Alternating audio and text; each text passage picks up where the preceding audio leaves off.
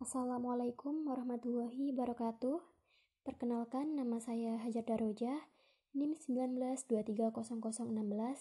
Baik, pada topik kali ini saya akan memaparkan mengenai tujuan pembangunan berkelanjutan atau dalam bahasa Inggris Sustainable Development Goals dan disingkat dengan SDGs sebagai kesepakatan pembangunan global dan pada saat itu kurang lebih 193 kepala negara turut hadir, termasuk pada saat itu wakil presiden kita Yusuf Kala yang turut mengesahkan agenda SDGs dengan mengusung tema Mengubah Dunia Kita, Agenda 2030 untuk Pembangunan Berkelanjutan.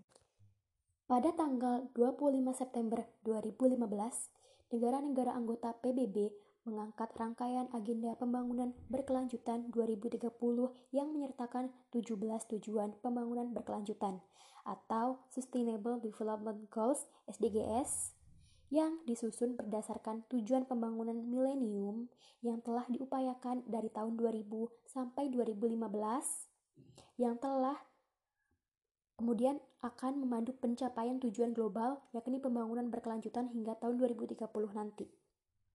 Ada 17 tujuan pembangunan berkelanjutan. Yang pertama, tanpa kemiskinan. Kedua, tanpa kelaparan. Ketiga, kehidupan sehat dan sejahtera. Keempat, pendidikan berkualitas. Kelima, kesetaraan gender. Keenam, air bersih dan sanitasi yang layak. Ketujuh, energi bersih dan terjangkau. Kedelapan, pekerjaan layak dan pertumbuhan ekonomi. Kesembilan, industri, inovasi, dan infrastruktur.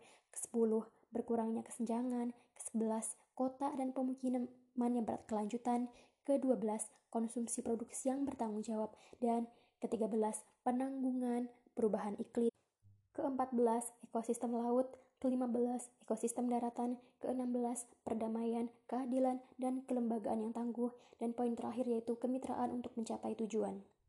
Pada poin yang pertama yaitu mengentaskan segala bentuk kemiskinan, pada tahun 2030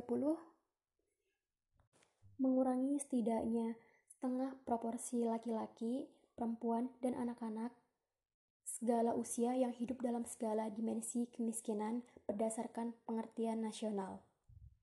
Mengentaskan kemiskinan ekstrim untuk seluruh masyarakat di dunia, yaitu masyarakat yang hidup di bawah 1,25 dolar per hari. Kemudian poin yang kedua itu pada tahun 2030 mengakhiri kelaparan dan menjamin akses terhadap kualitas pangan yang baik bagi seluruh rakyat, khususnya mereka yang miskin dan berada dalam situasi rentan sepanjang tahun.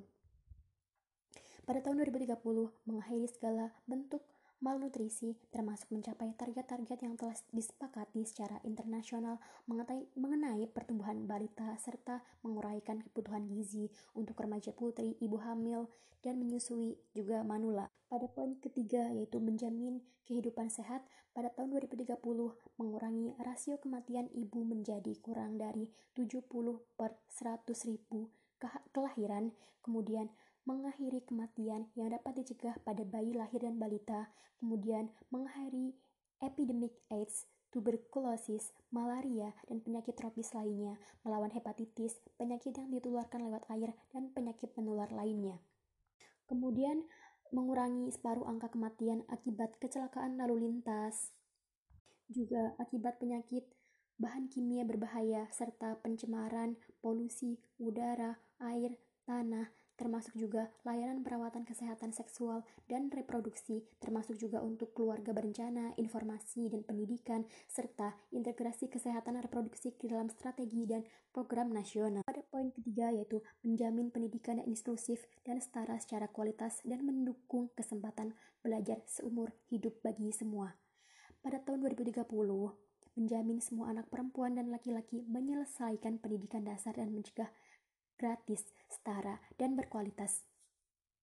Menjamin semua anak perempuan dan laki-laki memiliki akses terhadap pengembangan masa kanak-kanak yang berkualitas, pengasuhan, dan pendidikan prasekolah menghilangkan disparitas gender dalam pendidikan dan menjamin akses yang sama terhadap semua tingkatan pendidikan terhadap pelatihan kejuruan bagi mereka yang rentan, termasuk penyandang disabilitas, masyarakat adat, dan anak-anak yang berada dalam situasi rentan.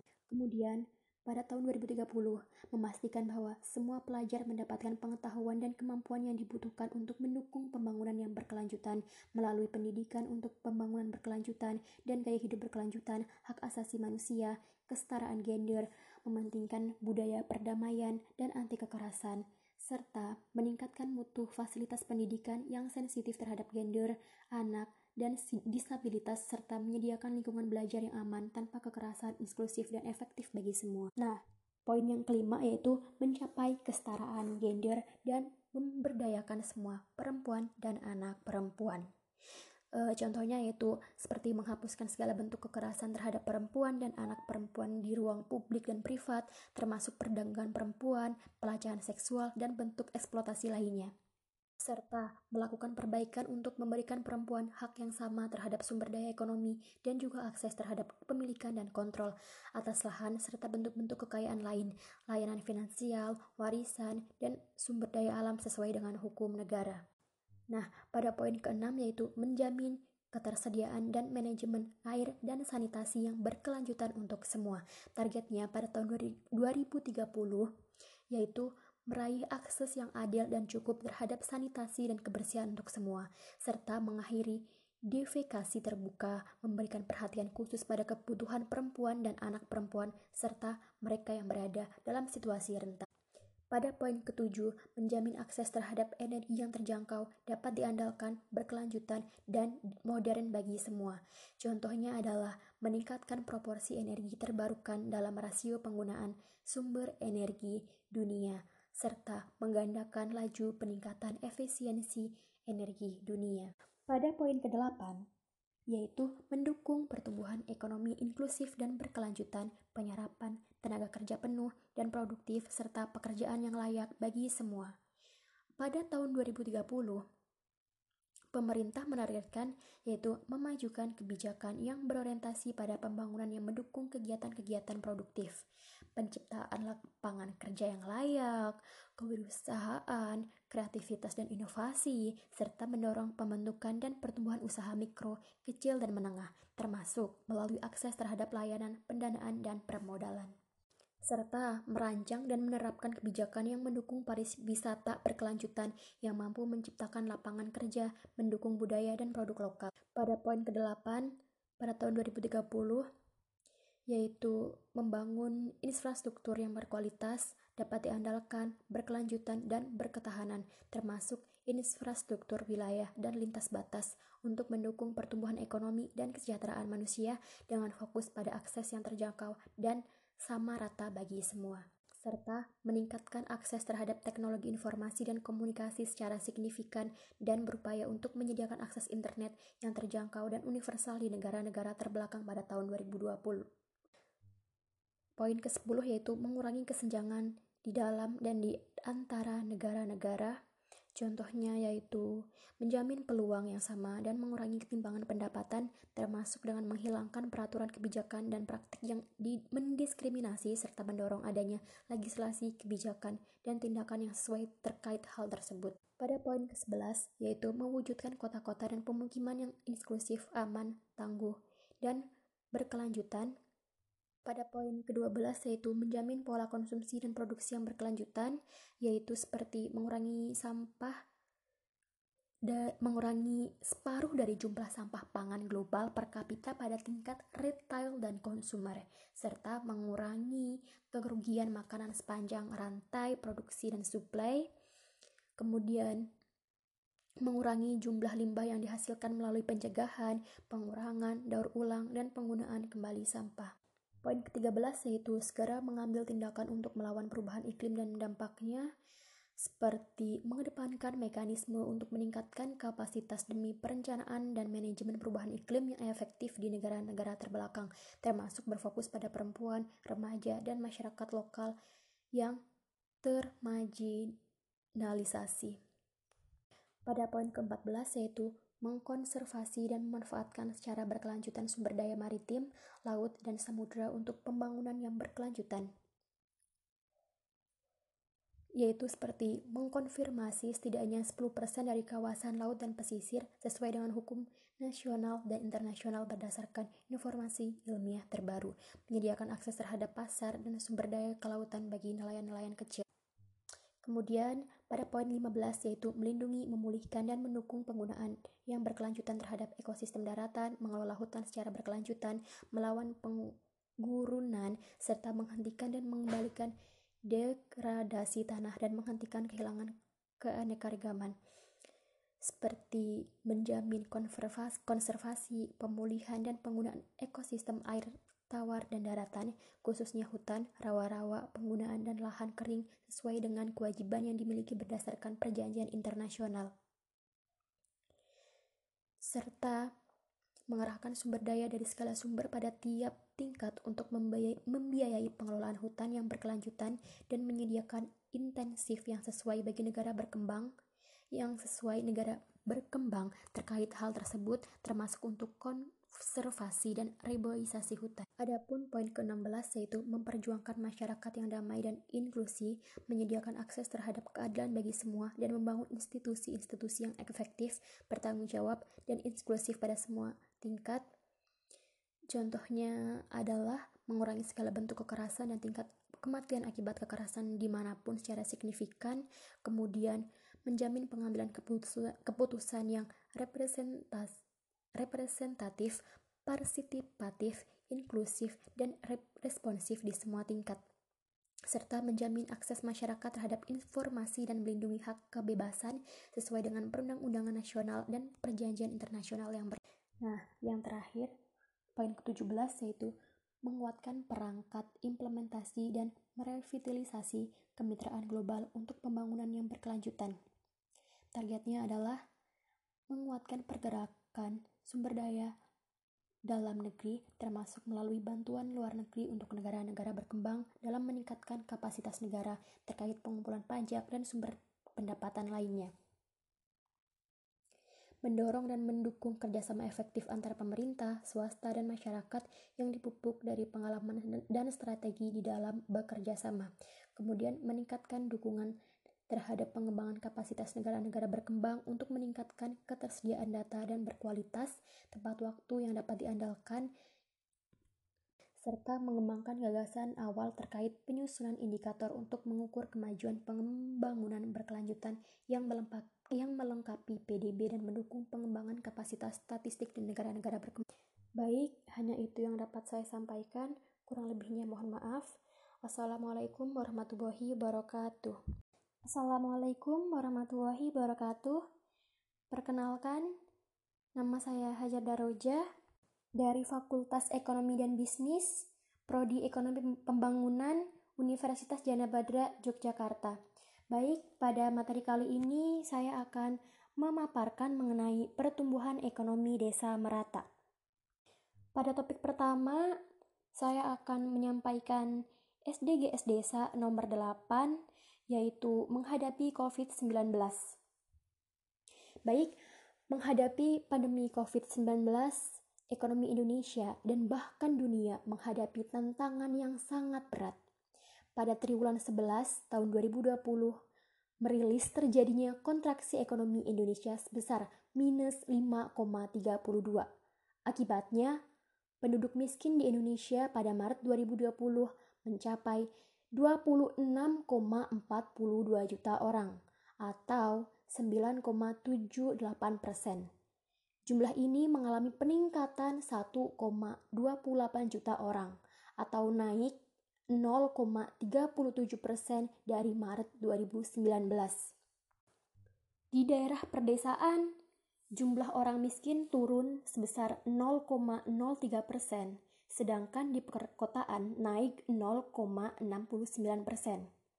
Dan hal serupa terjadi dengan nilai tukar petani atau NTPT yang mengalami penurunan dari 99,94 pada bulan Juli 2020 menjadi 98,64 pada bulan Agustus 2020 atau turun sebesar 1,31 Sebelumnya, tingkat pengangguran terbuka atau TPT Indonesia pada bulan 2020 lebih tepatnya bulan Februari 2020 mencapai 4,99 persen, turun 0,2 persen poin dibanding TPT Februari 2019.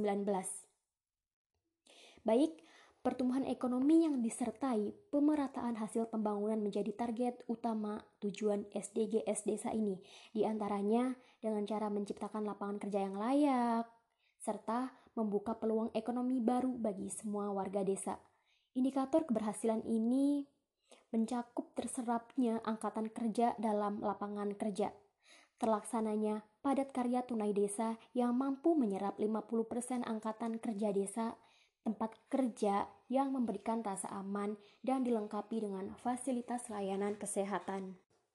Kemudian ada beberapa bentuk usaha pemerintah dalam melakukan pemerataan pembangunan di desa yang pertama adalah percepatan pembangunan secara optimal.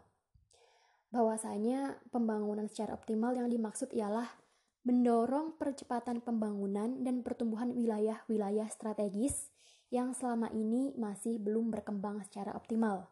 Misalnya, ada sebuah daerah yang sebenarnya sangat potensial untuk dijadikan objek bisa objek pariwisata.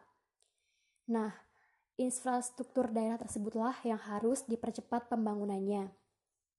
Kemudian nomor dua ada fokus pengembangan wilayah tertinggal dan terpencil.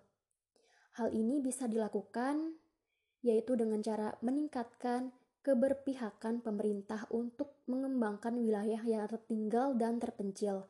Salah satunya dengan kegiatan mengirim guru-guru muda atau sarjana pendidikan untuk mengajari di daerah tertinggal dan terpencil dan pemerintah melalui Kementerian Pendidikan dan Kebudayaan sudah menjalankan program SM3T yakni sarjana mendidik di daerah terdepan, terluar, dan tertinggal. Para sarjana pendidikan tersebut akan mengajar selama satu tahun di daerah seperti NTB, Maluku, Kepulauan Natuna, dan lain-lain. Pada poin ketiga yaitu mengembangkan wilayah-wilayah perbatasan. Nah, wilayah-wilayah perbatasan di Indonesia memang kurang mendapatkan perhatian dibanding dengan wilayah lain. Dan untuk hal tersebut, wilayah perbatasan itu dapat dilakukan dengan mengubah arah kebijakan pembangunan yang selama ini cenderung berorientasi melihat ke dalam menjadi melihat keluar. Artinya, pemerintah harus bisa melakukan harmonisasi dengan negara tetangga yang ada di perbatasan tersebut. Kemudian lanjut pada Poin keempat yaitu menyeimbangkan pertumbuhan pembangunan. Namun hal tersebut cenderung agak susah untuk menyeimbangkan pembangunan. Akan tetapi pemerintah akan melakukan usaha terbaiknya untuk bisa menyeimbangkan hal tersebut. Kemudian lanjut pada poin kelima yaitu meningkatkan keterkaitan kegiatan ekonomi yaitu kegiatan ekonomi di pedesaan harus ditingkatkan sekaligus terintegrasi. Kenapa? Hal tersebut untuk memudahkan proses produksi, distribusi, hingga sampai ke tangan masyarakat. Semakin mudah kegiatan ekonomi antara desa dan kota, maka laju pertumbuhan ekonomi juga akan semakin membaik. Dan pada poin selanjutnya yaitu nomor 6, mengopres rasionalisasikan rencana tata ruang. Nah, supaya pembangunan itu bisa merata, harus menengok kembali ke hierarki perencanaan RT, RW, hingga sampai pada tingkat nasional sebagai acuan koordinasi dan sinkronisasi pembangunan antar sektor dan wilayah. Kemudian pada poin ketujuh yaitu pemerataan pemenuhan kebutuhan pokok rakyat. Nah, berdasarkan data riset kesehatan dasar, Riskesdas pada tahun 2013 ada dua provinsi yang tingkat gizi buruknya sangat tinggi, yaitu lebih dari 30% provinsi tersebut adalah NTT, diikuti Papua Barat, dan data lima tahun yang lalu tersebut menjadi bahan kajian untuk pemerintah dalam pemerataan kebutuhan pokok. Tapi selain pangan juga jangan dilupakan kebutuhan pokok lainnya yakni sandang dan papan. Berikutnya pada nomor 8 yaitu pemerataan kesempatan memperoleh pendidikan dan pelayanan kesehatan. Dan mungkin ada di daerah sekitar kita banyak anak-anak yang belum menerima pendidikan yang layak Selain itu, jika kita pergi ke suatu daerah yang jauh dari pusat kota, tentunya pelayanannya kesehatan belum membaik dan bisa kita bayangkan jika ada seseorang yang sakit dan kemudian harus dirujuk ke pusat pelayanan kesehatan yang ada di kota, tentunya butuh waktu yang cukup lama. Dan pada poin terakhir yaitu pemerataan kesempatan kerja. Salah satu bentuk belum meratanya kesempatan kerja di daerah yaitu orang pedesaan melakukan urbanisasi ke kota untuk mengadu nasib. Baik, seperti itulah bentuk usaha pemerataan pembangunan di desa yang dapat saya sampaikan. Kemudian Topik terakhir yang akan saya paparkan yaitu cara meningkatkan perekonomian pedesaan agar semakin maju. Solusi untuk mengurangi keinginan masyarakat desa untuk bekerja ke luar negeri adalah dengan meningkatkan ekonomi pedesaan. Dengan dukungan pemerintah, program peningkatan ekonomi desa sangat diperlukan. Untuk itu, Berikut adalah beberapa cara meningkatkan perekonomian pedesaan agar desa semakin maju. Yang pertama adalah dengan cara mengembangkan produk usaha masyarakat. Desa memiliki sumber daya alam serta sumber daya masyarakat yang masih asri dan belum dikelola sama sekali. Untuk itu, masyarakat di desa bisa mengembangkan produk usaha masyarakat agar perekonomian pedesaan bisa meningkat. Cara meningkatkan perekonomian pedesaan ini bisa dilakukan dengan berfokus terhadap suatu komoditi lokal. Di samping fokus pada komoditi lokal, masyarakat yang terampil dalam kerajinan bisa membuka lapangan pekerjaan kepada masyarakat desa, dan dengan hal ini Rasanya tidak mungkin jika perekonomian desa akan turun dan justru hal ini malah akan meningkatkan perekonomian pedesaan serta membuat desa menjadi dikenal masyarakat luas. Nomor dua, dengan cara mengembangkan sektor pertanian, tanah yang subur menjadi modal utama untuk melakukan industri pertanian yang lebih modern. Dan apabila sebelumnya petani menggemburkan tanah dengan menggunakan cangkul, maka pemerintah bisa mengupayakan petani dengan menggunakan traktor. Tidak hanya itu, benih beserta pupuk juga harus diupayakan oleh pemerintah dan mampu dikelola dengan benar. Benih yang unggul dapat memberikan panen beberapa kali dalam setahun, apalagi ditambah pupuk yang bagus dan murah, dapat menyejahterakan petani. Tidak hanya pemerintah saja yang harus ikut andil dalam mengembangkan pertanian, akan tetapi juga masyarakat juga harus aktif Tujuannya agar potensi dari sektor pertanian menjadi terangkat dan ekonomi desa bisa meningkat. Kemudian nomor tiga, bisa dengan cara mengelola desa wisata. Desa menjadi tempat yang sejuk untuk melepaskan penat karena alam dan suasana di desa masih sangat sejuk. Di beberapa desa Indonesia saat ini mulai mengembangkan desa wisata karena ini menjadi potensi untuk meningkatkan ekonomi pedesaan. Di samping hal itu, warga desa yang belum mendapat pekerjaan bisa mendapatkan lapangan pekerjaan baru. Dalam mengelola desa wisata, rumah-rumah penduduk desa harus siap untuk dijadikan homestay atau tempat menginap. Sebuah desa wisata ini juga harus ditambah dengan toko yang menjual potensi masyarakat di sekitar desa seperti toko oleh-oleh atau toko kerajinan. Tujuannya tentu saja meningkatkan perekonomian perdesaan agar desa tersebut tidak tertinggal. Kemudian untuk selanjutnya yaitu dengan cara mengembangkan sektor perikanan. Cara mengembangkan perekonomian pedesaan berikutnya adalah mengembangkan sektor perikanan. Sungai dan lautan menjadi modal dasar untuk mengembangkan potensi desa yang sangat berlimpah dan tidak habis. Maka dari itu, tidak ada alasan sedikit pun bahwa Indonesia miskin. Apabila kita memiliki kemauan, apa saja bisa dijadikan untuk mencari uang. Sektor perikanan bisa ditingkatkan dengan cara modernisasi pada bidang eksplorasi laut dan hal ini sangat diperlukan dalam mengembangkan sektor pertanian. Di samping itu, industri garam serta rumput laut adalah potensi yang banyak terabaikan, padahal memiliki potensi yang menaikkan ekonomi desa. Garam dan rumput laut bisa dijual ke dalam maupun luar negeri. Untuk selanjutnya, yaitu dengan cara mengelola sektor pemasaran.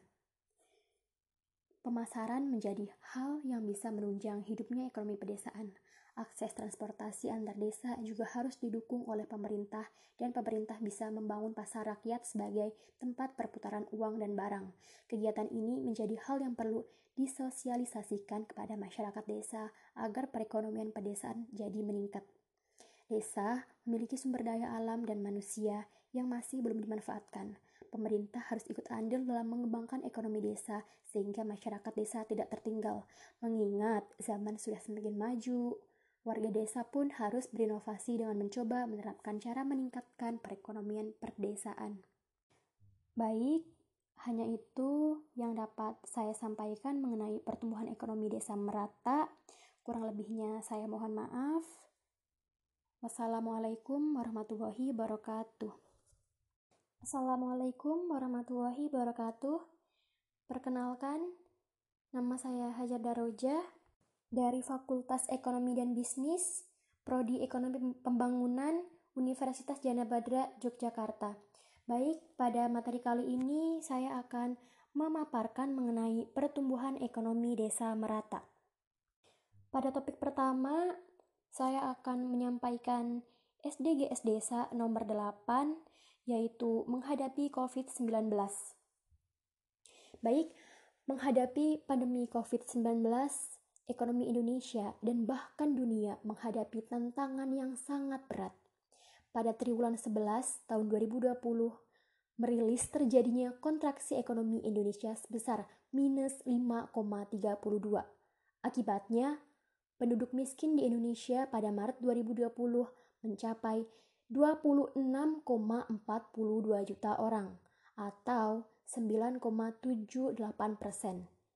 Jumlah ini mengalami peningkatan 1,28 juta orang atau naik 0,37 persen dari Maret 2019.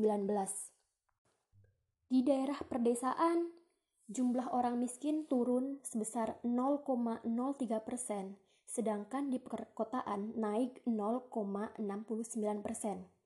Dan hal serupa terjadi dengan nilai tukar petani atau NTPT yang mengalami penurunan dari 99,94 pada bulan Juli 2020 menjadi 98,64 pada bulan Agustus 2020 atau turun sebesar 1,31.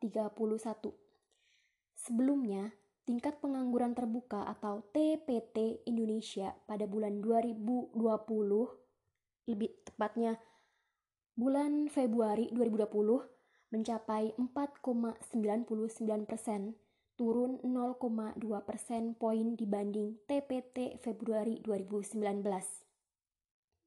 Baik, pertumbuhan ekonomi yang disertai pemerataan hasil pembangunan menjadi target utama tujuan SDGs desa ini, di antaranya dengan cara menciptakan lapangan kerja yang layak, serta membuka peluang ekonomi baru bagi semua warga desa. Indikator keberhasilan ini mencakup terserapnya angkatan kerja dalam lapangan kerja, terlaksananya padat karya tunai desa yang mampu menyerap 50% angkatan kerja desa, tempat kerja yang memberikan rasa aman dan dilengkapi dengan fasilitas layanan kesehatan. Kemudian ada beberapa bentuk usaha pemerintah dalam melakukan pemerataan pembangunan di desa yang pertama adalah percepatan pembangunan secara optimal. Bahwasanya pembangunan secara optimal yang dimaksud ialah mendorong percepatan pembangunan dan pertumbuhan wilayah-wilayah strategis yang selama ini masih belum berkembang secara optimal. Misalnya, ada sebuah daerah yang sebenarnya sangat potensial untuk dijadikan objek bisa objek pariwisata. Nah, infrastruktur daerah tersebutlah yang harus dipercepat pembangunannya. Kemudian nomor dua ada fokus pengembangan wilayah tertinggal dan terpencil. Hal ini bisa dilakukan yaitu dengan cara meningkatkan keberpihakan pemerintah untuk mengembangkan wilayah yang tertinggal dan terpencil. Salah satunya dengan kegiatan mengirim guru-guru muda atau sarjana pendidikan untuk mengajari di daerah tertinggal dan terpencil. Dan pemerintah melalui Kementerian Pendidikan dan Kebudayaan sudah menjalankan program SM3T yakni sarjana mendidik di daerah terdepan, terluar, dan tertinggal Para sarjana pendidikan tersebut akan mengajar selama satu tahun di daerah seperti NTB, Maluku, Kepulauan Natuna, dan lain-lain. Pada poin ketiga yaitu mengembangkan wilayah-wilayah perbatasan. Nah, wilayah-wilayah perbatasan di Indonesia memang kurang mendapatkan perhatian dibanding dengan wilayah lain. Dan untuk hal tersebut, wilayah perbatasan itu dapat dilakukan dengan mengubah arah kebijakan pembangunan yang selama ini cenderung berorientasi melihat ke dalam menjadi melihat keluar. Artinya, pemerintah harus bisa melakukan harmonisasi dengan negara tetangga yang ada di perbatasan tersebut. Kemudian lanjut pada poin keempat yaitu menyeimbangkan pertumbuhan pembangunan. Namun hal tersebut cenderung agak susah untuk menyeimbangkan pembangunan. Akan tetapi, pemerintah akan melakukan usaha terbaiknya untuk bisa menyeimbangkan hal tersebut. Kemudian lanjut pada poin kelima yaitu meningkatkan keterkaitan kegiatan ekonomi. Yaitu kegiatan ekonomi di pedesaan harus ditingkatkan sekaligus terintegrasi. Kenapa?